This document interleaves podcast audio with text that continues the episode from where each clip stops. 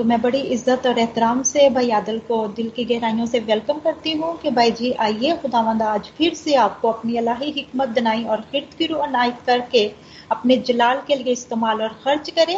Welcome भाई जी, आपको और पाकरुक और खुदा को वेलकम करते हैं तालियों की गूंज में।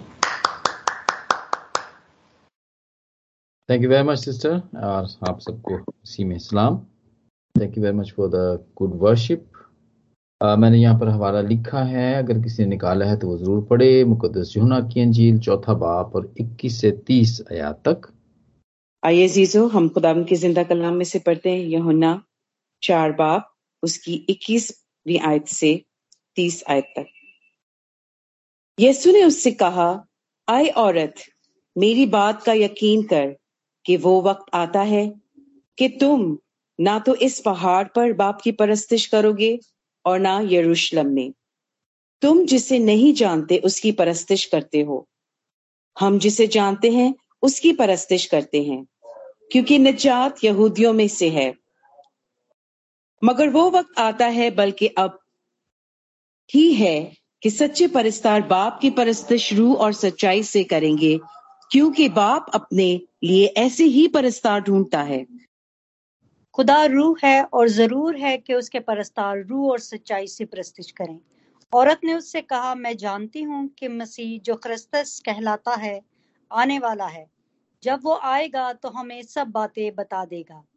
यसु ने उससे कहा, मैं जो तुझसे बोल रहा हूँ, वही हूँ। इतने में उसके शागिर्द आ गए और ताजुब करने लगे कि वो औरत से बातें कर रहा है। तो भी किसी ने ना कहा कि तू क्या चाहता है। या उससे किस लिए बातें करता है? बस औरत अपना घड़ा छोड़कर शहर में चली गई और लोगों से कहने लगी, आओ एक आदमी को देखो, जिसने मेरे सब काम मुझे बता दिए। क्या मुमकिन है कि मसीह यही है? वो शहर से निकलकर उसके पास आने लगे। इतने में उसके शागिर्द उससे ये दरख्वास्त करने लगे कि ए रबी कुछ खा ले। लेकिन उसने उनसे कहा, मेरे पास खाने के लिए ऐसा खाना है जिसे तुम नहीं जानते। बस शागिर्दों ने आपस में कहा, क्या कोई उसके लिए कुछ खाने को लाया है? यसु ने उनसे कहा, मेरा खाना ये है कि अपने भेजने वाले की मर्ज़ी के मुआफिक अमल करूँ और उसका काम पूरा करूँ। क्या तुम कहते नहीं कि फ़सल के आने में अभी चार महीने बाकी हैं? देखो, मैं तुमसे कहता हूँ, अपनी आँखें उठाकर खेतों पर नज़र करो कि फ़सल पक गई है और काटने वाले मजदूरी पाता और हमेशा की ज़िंदगी के लिए फल जमा करता है, ताकि बोने वाले और काटने वाला दोनों मिलकर खुशी करें। क्योंकि इस पर यह मिसल ठीक आती है कि बोने वाला और है, काटने वाला और। मैंने तुम्हें वो खेत काटने के लिए भेजा, जिस पर तुमने मेहनत नहीं की, औरों ने मेहनत की और तुम उनकी मेहनत के फल में शरीक हो। आमीन। आमीन थैंक यू वेरी मच आज ये कहानी जो हम आज, जिससे मिलके सीख रहे हैं, इसका थोड़ा सा पार्ट हमने आज पढ़ा है, क्योंकि ये लंबी कहानी है और ये सामरी औरत की कहानी। बहुत दफ़ा इसके ऊपर आपने कलाम को खोला होगा, पढ़ा होगा, सुना होगा। और गो के इसमें से बहुत सारी सबक हैं लेसन हैं जो हम सीख सकते हैं। लेकिन आज हम देखेंगे कि इससे मुख्तर तौर पर हम सिर्फ़ दो सबक हैं जो सीख सकते हैं और खुदाबंद ज़िंदगी दी तो आइंदा भी। कि ज़रूर इसमें से और भी हम इसको जारी रखेंगे और इसमें से सीखेंगे कि और भी क्या सबक हम सीख सकते हैं। क्योंकि इसमें से बहुत सी बातें ऐसी हैं जो कि ये बिल्कुल हम पर्सनली हमसे ये बिलोंग करती हैं, हमसे ये समझते हैं कि जब हम इसको पढ़ते हैं, कभी दफ़ा तो हमें ऐसा ही लगता है कि इसमें से बहुत सारी बातें ऐसी हैं जो कि हम भी किया करते थे। तो आज हम इसी से सीखेंगे कि ये कहानी किस तरह हमें सबक सिखाती है और हम इससे क्या सीख सकते हैं। ये मुकदस यूना ने ही बस इसी को इस कहानी को लिखा है और किसी भी रसूल ने इसको नहीं लिखा है। ये ना के चौथे बाब के अंदर इस सामरी औरत की कहानी को लिखी, लिखा गया। और इसकी हिस्ट्री थोड़ी सी ऐसी ही है कि खुदाम यसु क्योंकि ये सामरिया का इलाका जो बिल्कुल मिडिल में पड़ता है इसराइल के एक तरफ़ यरूशलेम है और फिर सामरिया है और सामरिया के बाद फिर नाजरत और गलील है। तो खुदावंत ने और उसके शागिर्दों ने यरूशलेम से नासरत जाना था, गलील जाना था, लेकिन बीच में चूँकि ये पड़ता है, सामरिया पड़ता है तो गो के बहुत सारे यहूदी इसमें से होके नहीं जाया करते थे, वो साइड से होके जाया करते थे। इसलिए कि उनकी सामरिया के लोगों के साथ बनती नहीं थी, या सामरियों के साथ बनती नहीं थी। क्योंकि सामरी भी जूस थे बट देवर मिक्स जूस वो आ, कुछ और कौमों के लोगों के साथ जिन्होंने जिनके साथ उन्होंने शादियाँ की थी तो उनकी औलाद थोड़ी मिक्स हो गई थी। तो देवर नॉट प्योर जूस और शायद इसीलिए जो बाकी के जो कबीले थे वो इनके साथ इतना अच्छा उनको अच्छा समझते नहीं थे बर्ताव नहीं करते थे। आ, आप इनको कह सकते हैं कि ये नीम माइल यहूदी हो सकते हैं ये थे। तो आ, और जीव जो ऑलवेज इस बात का बहुत ख्याल रखते थे कि हर चीज़ प्योर होनी चाहिए। और वो देखा करते थे कि इनके अंदर प्योरिटी नहीं थी। इस इलाके के अंदर जो कि यूसुफ को दिया गया था, याकूब ने अपने इस बेटे यूसुफ को ये इलाका दिया था और उसके कबीले के लोग यहाँ पर आकर बसे थे। तो ये दोनों कबीलों की आपस में बनती नहीं थी। और ये लेन देन भी नहीं करते थे, बातचीत भी नहीं करते थे, इवन के वहाँ से गुजरना भी पसंद नहीं करते थे। ये जूस खासतौर पे जूस जो थे और इनको ये अपने यरूशलेम में जो हैकल थी, उसमें आने भी नहीं देते थे। और ये इन, इनकी इबादत गाह अपनी एक इबादत गाह थी जो कि पहाड़ के ऊपर थी कोई गरजीम के ऊपर थी। और वहाँ पर ये जाके इबादत किया करते थे। वहाँ पर भी एक इबादत गाह इन्होंने बनाई थी, ऑल्टर बनाया हुआ था। वहाँ पे जो कि बाद में यहूदियों ने उसको गिरा दिया था। और उन्होंने कहा था जी नहीं ये इबादत गाह नहीं है वो जो इबादत गाह है वो सिर्फ़ हैकल लिए है। सो so, इस किस्म की इनके अंदर रिफ्ट चल रही थी कॉन्फ्लिक्ट चल रहा था और चलता था और ये एक दूसरे को पसंद नहीं करते थे और जब यीशु यहाँ से होके गए इस इलाके में से वो वो पर्पजली यहाँ से होके गए। हालाँकि उसके शागिर्द उनको कहते हैं कि तू यहाँ से ना जा होकर क्योंकि ये तो सामरिया का इलाका है।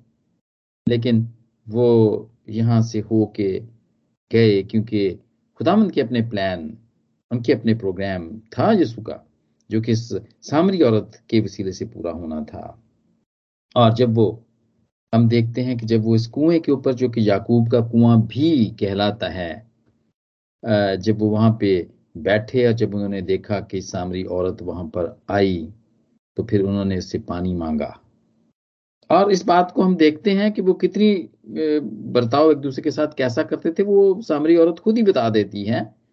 जब यसु ने उससे पानी मांगा तो उसने कहा कि तू यहूदी होकर मुझसे, मुझ सामरी से पानी माँगता है? क्यों माँगता है? इसलिए कि सामरियों का और यहूदियों का बर्ताव एक दूसरे से अच्छा नहीं था। तो बिल्कुल भी एक दूसरे से, एटीट्यूड उनका ठीक नहीं था एक दूसरे के साथ। Even though they are Jews वो दोनों ही वो थे और एक ही मुल्क में रहते थे। लेकिन खुदामंद यहाँ पर उसको ये सबक देते हैं जो कि हमारे लिए भी सबक है कि अगर तुम खुदा की बख्शिश को जानती, खुदा की बख्शिश the gift of the God वो क्या है? लव वो प्यार है। और यही दिखाने के लिए खुदामंद पर्पजली सामरिया में आए थे। ये उनका मिशन का एक हिस्सा था। ये उस प्यार का जो वो प्रचार कर रहे थे जो लोगों को वो, वो इसराइल के अंदर भी बता रहे थे अपने शागिर्दों को भी सुना रहे थे बता रहे थे। वो इस इलाके को भी नहीं छोड़ना चाहते थे कि वो बिल्कुल प्यार से महरूम रहे। इसलिए वो इस इलाके में आए और उन्होंने आके इस खुदा की बख्शिश को जो कि खुदा की तरफ़ से था, जो कि प्यार था, वो यहाँ पर बताने आए थे।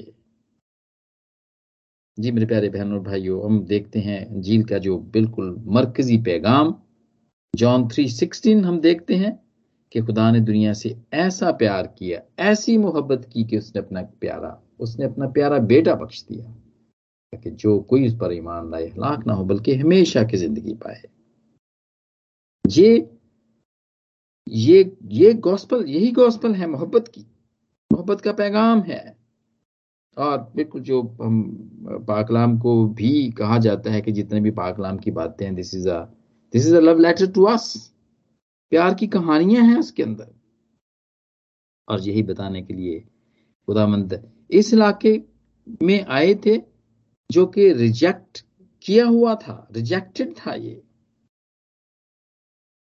और इसके बारे में मुकदस जूना भी अपने खत में भी ये लिखता है इस बात को। मोहब्बत की बात करता है कि मोहब्बत इसमें नहीं कि हमने खुदा से मोहब्बत की, बल्कि मोहब्बत इसमें है कि उसने हमसे मोहब्बत की और हमारे गुनाहों के कफारे के लिए अपने बेटे को बख्शा। और खुदा यसु यही मोहब्बत दिखाने के लिए यहाँ पर गए। और हमारे लिए सबक ये है कि जब खुदा ने हमसे ऐसी मोहब्बत की तो हम पर भी एक दूसरे से मोहब्बत रखना फ़र्ज़ है। और मुकदस जुना के पहले खत के तीसरे बाब में बारहवीं आयत में लिखा हुआ है कि खुदा को किसी ने नहीं देखा मगर हम एक दूसरे से जब मोहब्बत रखते हैं तो खुदा खुदा हम में से जो हम में रहता है वो आ, उस मोहब्बत को ज़ाहिर करता है ताकि उसकी मोहब्बत हमारे दिल में कामिल हो जाए। मोहब्बत का दर्स जी मेरे प्यारे बहनों, भाइयों। ये मोहब्बत का दर्स है जो खुदा मजस्सू वहाँ पर देते हैं और वो अपने शागिर्दों को जॉन थर्टीन, थर्टी फोर में भी वो कहते हैं कि मैं तुम्हें एक नया हुक्म देता हूँ। एक दूसरे से मोहब्बत रखो। ये एक ऐलान था। सब जूस के लिए भी ऐलान था। और सामरियों के भी लिए ये ये ये ये अनाउंसमेंट थी कि एक दूसरे से मोहब्बत रखो, लड़ो ना। अपने सारे झगड़े खत्म कर दो। मैं तुम्हें एक नया हुक्म देता हूँ कि एक दूसरे से मोहब्बत रखो। जैसे मैंने तुमसे मोहब्बत रखी, तुम भी एक दूसरे से मोहब्बत रखो। और अगर आपस में मोहब्बत रखोगे तो इससे सब जानेंगे कि तुम मेरे शागिर्द हो। जी, आजकल कई जमाने में भी ऐसा ही है। बहुत ऊंच नीच है बहुत एक डिनोमिनेशन जितनी हैं वो खास तौर पर मसीहों के अंदर की जो डिनोमिनेशन है उसमें भी बहुत सारी चीज़ों को पसंद नहीं किया जाता जी। ये जी इतफानी डिनोमिनेशन है जी। मैंने इसके साथ बात नहीं करनी है। इसके साथ मैंने बैठना नहीं है इसके साथ खाना पीना नहीं है उठना नहीं है इसके साथ बिल्कुल भी कोई लेन देन नहीं रखनी है। लेकिन आ, मेरे प्यारे बहनों और भाइयों की जो तालीम है वो इस कहानी में हमें ये बताती है कि जितना भी हमारे एक दूसरे के अंदर जितने भी तफरके हैं, जितनी भी नफरत है, वो हमें ख़त्म करके मोहब्बत मोहब्बत करने का है। ये दर्श है उसका। और खुदा ने यही किया। जसू ने पहल की, यहूदी होकर इस कॉन्फ्लिक्ट को, इस लड़ाई को जो कि, और इस तफरके को जो कि बड़ी देर से चल रहा था खुदामद यसु ने ये सामरियों की और ज्यूज की सुलह कराने में पहल की। और ये जो पुरानी दुश्मनी जो उनकी ऊँची चल रही थी, उसको खत्म करने की इब्तदा की। अपनी अपनी बातचीत से, अपने लेन देन से क्योंकि वो औरत तो कहती है कि तू मैं औरत तू सामरी औरत तू पहली तो ये बात थी कि वहाँ पे जो जूस थे, वो औरतों से बात नहीं किया करते थे। वो भी सामरी औरत, जिनको वो बहुत नीच समझा करते थे। और जस्सू ने जब उससे बात की तो वो इस बात पे हैरान हुई कि तू यहूदी होकर मुझ सामरी औरत से पानी माँगता है? और फिर दूसरा, लेना देना, और खासतौर पर खाना पीना। जिनकी वो बड़ा बड़ा ख्याल जूस अभी भी बड़ा ख्याल रखते हैं वो। इनकी यहाँ पे जो वेस्ट के अंदर देखें, यूके के अंदर भी उनकी शॉप्स अलग हैं, अलग बनी हुई है। जर्मनी के अंदर अलग बनी हुई है, जहाँ पे एक दो दफ़ा पहले अटैक भी हुए थे, बहुत दफ़ा। और वहाँ पे वो एक खास, जितनी भी उनकी चीज़ें हैं, वो उनको वहाँ से जूस आके खरीदते हैं। वो आम दूसरे स्टोर्स के अंदर से नहीं खरीदते हैं वो चीज़ें। उनके अपने स्टोर्स हैं। और जिनको वो समझते हैं कि ये पाक और साफ़ चीज़ें हैं, वो वही, वहीं से खरीदते हैं। और अगर कोई हम में से कोई चला जाए वहाँ पे लेने के लिए तो अगर कोई कोई उनको अगर दे, मनी दे तो वो हाथ हाथ में नहीं लेते अपने मनी। वो कहते हैं, यहाँ रख दो। Put it on the counter और वहाँ से वो किसी ग्लव में या किसी और कपड़े के साथ उस मनी को पकड़ते हैं। और वो ये समझते हैं अब भी ये समझते हैं कि हम अनक्लीन हैं और वो क्लीन है। और खुदाबंद ने यही दर्श उस वक्त वहाँ पे उन लोगों को दिया। उनके जो शागिर जो कि जूस थे खुदाबंद खुद भी जूत है। और सामरियों को ये बात सिखाई, मोहब्बत करना सिखाई और कहा कि जिस तरह खुदाबंद ने, जिस तरह बाप ने हमसे मोहब्बत की, हमें भी लाजम है कि हम एक दूसरे से मोहब्बत करें। जी मेरे प्यारे बहनों, भाइयों खुदाबंद ने एक और तफरका यहाँ पे खत्म किया। और वो था इबादत करने का तफरका। और ये तफरके हम में भी पाए जाते हैं। इसलिए मैंने शुरू में क्या दिया था कि इसमें से बहुत सारी बातें हैं जो हम सीख सीखेंगे इस कहानी से, क्योंकि वो ऐसा ही लगता है कि ये हमारी ही हैं, ये बातें हमारी ही हैं। और इबादत करने के जो तफरके, जो झगड़े हैं, वो हम में भी पाए जाते हैं, जो कि खुदा यसू ने खत्म कर दिए थे। वो तो खत्म हो गए, बड़े देर पहले खत्म हो गए हुए हैं वो। क्योंकि उस औरत ने यही बात कही थी कि हमारे बाप दादा ने तो पहाड़ पर प्रस्तुत की और तुम कहते हो कि यरूशलेम में, जहाँ पर टेंपल थी, जहाँ पर हैकल थी, जो ज्यूज कहा करते थे कि नहीं, वो पहाड़ पे इबादत करना ठीक नहीं है, इसलिए उन्होंने जाके सामरियों की इबादत गाह को तोड़ दिया था और सॉल्टर को उन्होंने तोड़ दिया था। और ये वो ऑल्टर थी, मैं थोड़ा सा इसके बारे में बता, बताना चाहता हूँ कोई गजीम के ऊपर। जबकि बनी इसराइल निकल के आ रहा था मिस्र से। जी, ये साथ साथ में दो पहाड़ थे और इसके बीच में एक वादी, एक एक एक रास्ता निकलता था। और ये जो सामरी औरत ने कहा कोहे गर्जीम के बारे में, जो पहाड़ों की वो बात करती थी तो ये, वो दो पहाड़ थे जो यहाँ पर थे। एक कोहे गर्जीम था और एक कोहे इबाल था। और ये जब योशवा बनी इसराइल को लीड करता हुआ आ रहा था तो इस मुकाम पर पहुँच के, इस वादी में पहुँच के, जहाँ पे एक तरफ़ कोई इबाल है और दूसरी तरफ़ कोई गर्जीम था तो वहाँ पे इसने तृष्णा की अट्ठाईसवें बाब की जितनी भी बरकतें और लानतें हैं, वो वहाँ पे पढ़ के सुनाई थी। और कहा जाता है कि कोहे गर्जीम, एक हरा भरा पहाड़ था, वहाँ पे हरियावल थी, लेकिन कोहे अबाल जो था, वो बिल्कुल टूंड मुंड था और बिल्कुल बिल्कुल भी उस पर कुछ भी नहीं था वो। वहाँ पर खुदामंद के हुक्मों को वहाँ पे बयान किया, यानी वहाँ पे लानतों को और कर्सेज जितनी भी कर्स हैं, जो कि इस तशना के अट्ठाईसवें बाप में पाई जाती हैं वो पढ़ के वहाँ पे सुनाई थी। तो ये और उसने एक ऑर्डर भी बनाया था। कोहे इबाल पर इसने एक ऑर्डर भी बनाया यशवा ने यहाँ पर। और इसका ज़िक्र भी हम पढ़ते हैं इस तृष्णा के हम ग्यारहवें चैप्टर में पढ़ते हैं यहाँ पर। इसके, इसमें यहाँ पर दिया गया है, बताया गया है, और वो मैं ज़रूर आपके लिए पढ़ना चाहूँगा ताकि ये मैं भी और आप, हम दोनों मिलके इस चीज़ को हम सीख सकें। हाँ जी, ये हुक्म थे जो कि खुदाबंद ने दिए थे। और यहाँ पर यूँ लिखा है, इस तृष्णा के ग्यारहवें बाप की छब्बीसवीं आयत में, देखो मैं आज के दिन तुम्हारे आगे बरकत और लानत दोनों रखे देता हूँ। बरकत उस हाल में जब तुम खुदामद अपने खुदा के हुक्मों को जो आज मैं तुमको देता हूँ मानो, और लानत उस वक्त जब तुम खुदावंद अपने खुदा की फर्माबरदारी ना करो, और उस राह को जिसकी बाबत मैं आज तुमको हुक्म देता हूँ, छोड़कर और महबूदों की पैरवी करो, जिनसे तुम अब तक वाकिफ नहीं। और जब खुदामंद तेरा खुदा तुझको इस मुल्क में, जिस पर कब्जा करने को तू जा रहा है, पहुँचा दे तो कोहे गर्जीम पर से बरकत और कोहे अबाल पर से लानत सुनाना। वो दोनों पहाड़ यर्दन पार मगरब की तरफ़ उन कनानियों के मुल्क में वाक़ हैं, जो जलजाल के मुकाबल मोरिया के बलूतों के करीब मैदान में रहते हैं। और तुम यर्दन पार इसीलिए जाने को हो कि उस मुल्क पर जो खुदावन तुम्हारा खुदा तुमको देता है कब्जा करो और तुम उस पर कब्जा करोगे भी और उसमें बसोगे।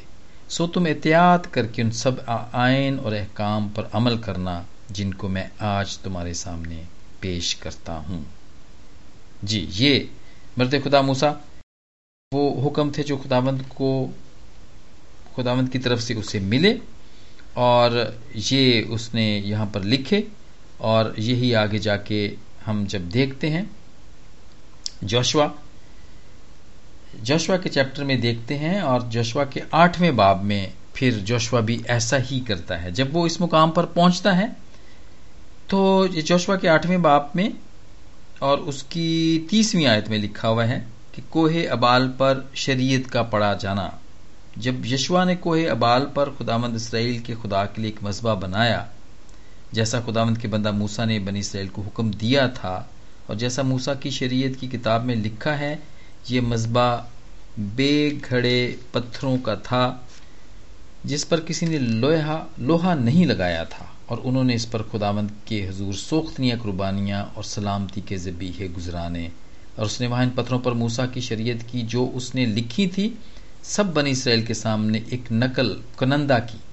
और सब इसराइली और उनके बुज़ुर्ग और मनसबदार और काजी, यानी देसी हो, परदेसी, दोनों लावी काहिनों के आगे जो खुदावंद के अहद के संदूक के उठाने वाले थे, संदूक के इधर और उधर खड़े हुए, उनमें से आधे तो कोहे गर्जीम के मुकाबल और आधे कोहे अबाल के मुकाबल थे। जैसा खुदावंद के बंदा मूसा ने पहले हुक्म दिया था कि वो इसराइल, इसराइली लोगों को बरकत दें। इसके बाद उन्होंने शरीयत की सब बातें, यानी बरकत और लानत जैसी और वो शरीयत की किताब में लिखी हुई हैं पढ़कर सुनाई। चुनाचे जो कुछ मूसा ने हुक्म दिया था, उनमें से एक बात भी ऐसी ना थी जिसे यशवा ने बनी इसराइल की सारी जमायत और औरतों और बाल बच्चों और इन मुसाफरों के सामने, जो इनके साथ मिलकर रहते थे, ना पड़ा हो। जी, ये हिस्ट्री है इसकी, कोहे गर्जीम की।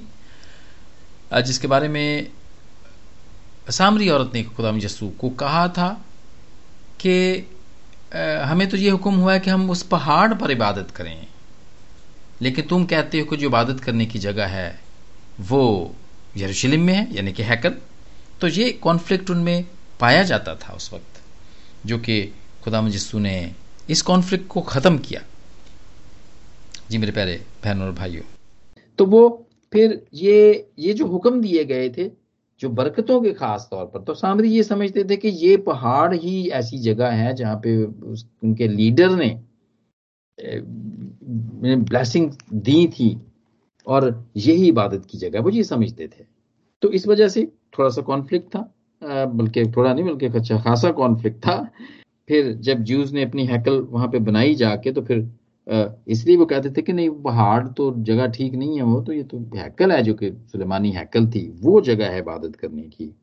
और मेरे प्यारे बहनों और भाइयों, यही बात वो औरत, सामरी औरत खुदामद को बताती है कि हम पहाड़ पे करते हैं और तुम कहते हो जी पहाड़ पे कोई इबादत नहीं होती है, बल्कि हैकल में होती है जो कि यरूशलेम में है।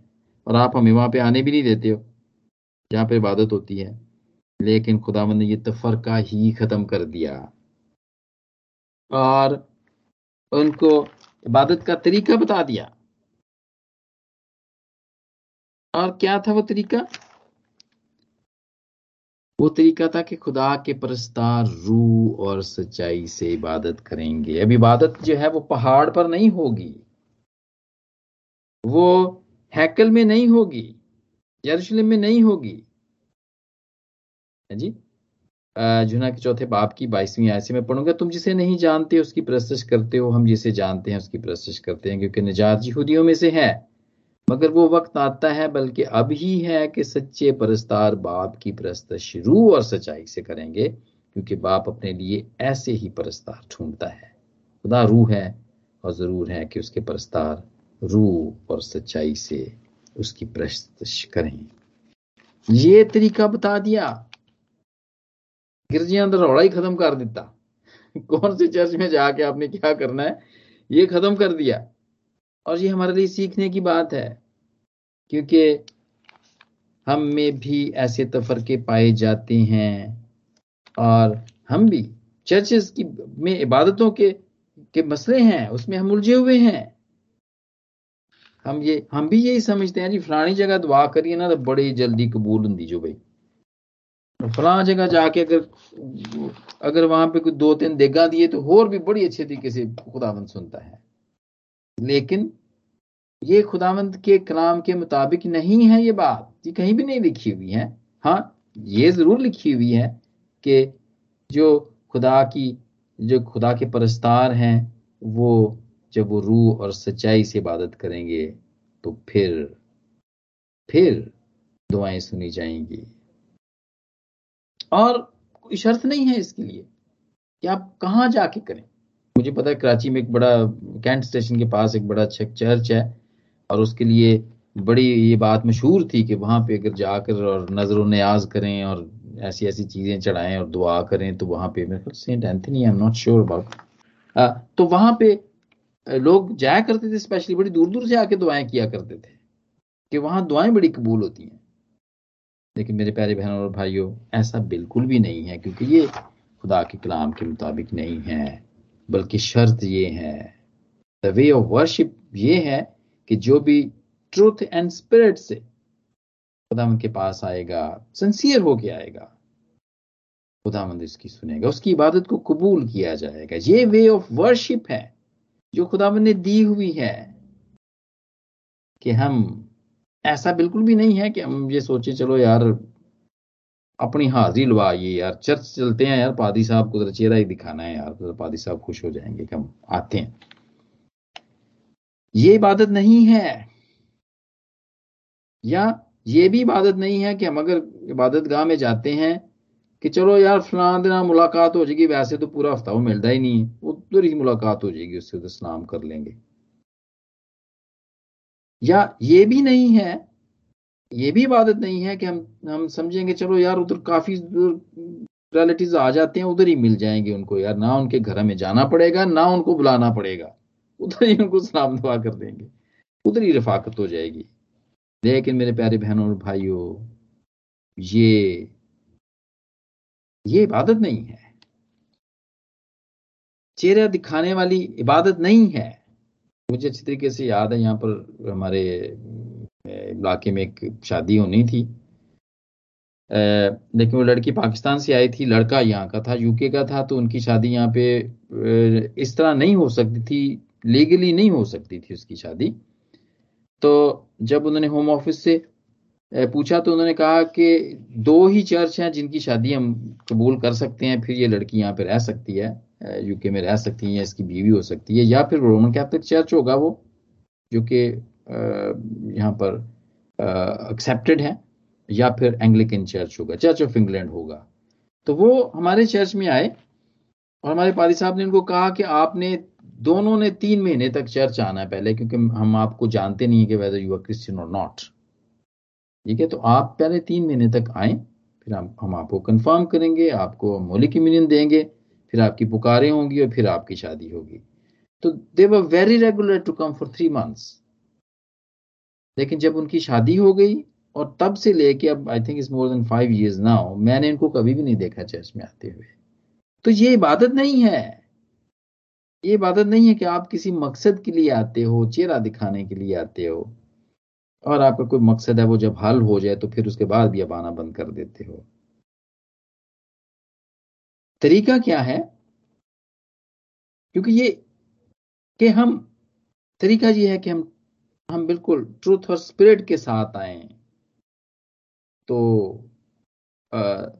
रूह और सच्चाई के साथ हम करें, इबादत करें तो वो कबूल होगी।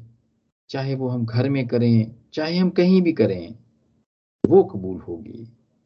और ऐसी इबादतें जो कि चेहरे दिखाने की हैं, या मुलाकात करने की हैं, या रफाकत रखने की हैं, ये खुदामद को पसंद नहीं है। और इनके बारे में खुदाम यसु ने कहा था मत्ती के पंद्रहवें बाप की, हम सेवेंटी नाइन वर्ष के अंदर हम देखते हैं क्या रियाकारो रियाकारो जिसाया ने तुम्हारे हक में क्या नबूवत की है कि, और क्या ये नबूवत थी?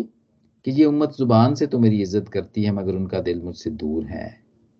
ये बेफायदा मेरी प्रशंस करते हैं, क्योंकि इंसानी अहकाम को तालीम देते हैं।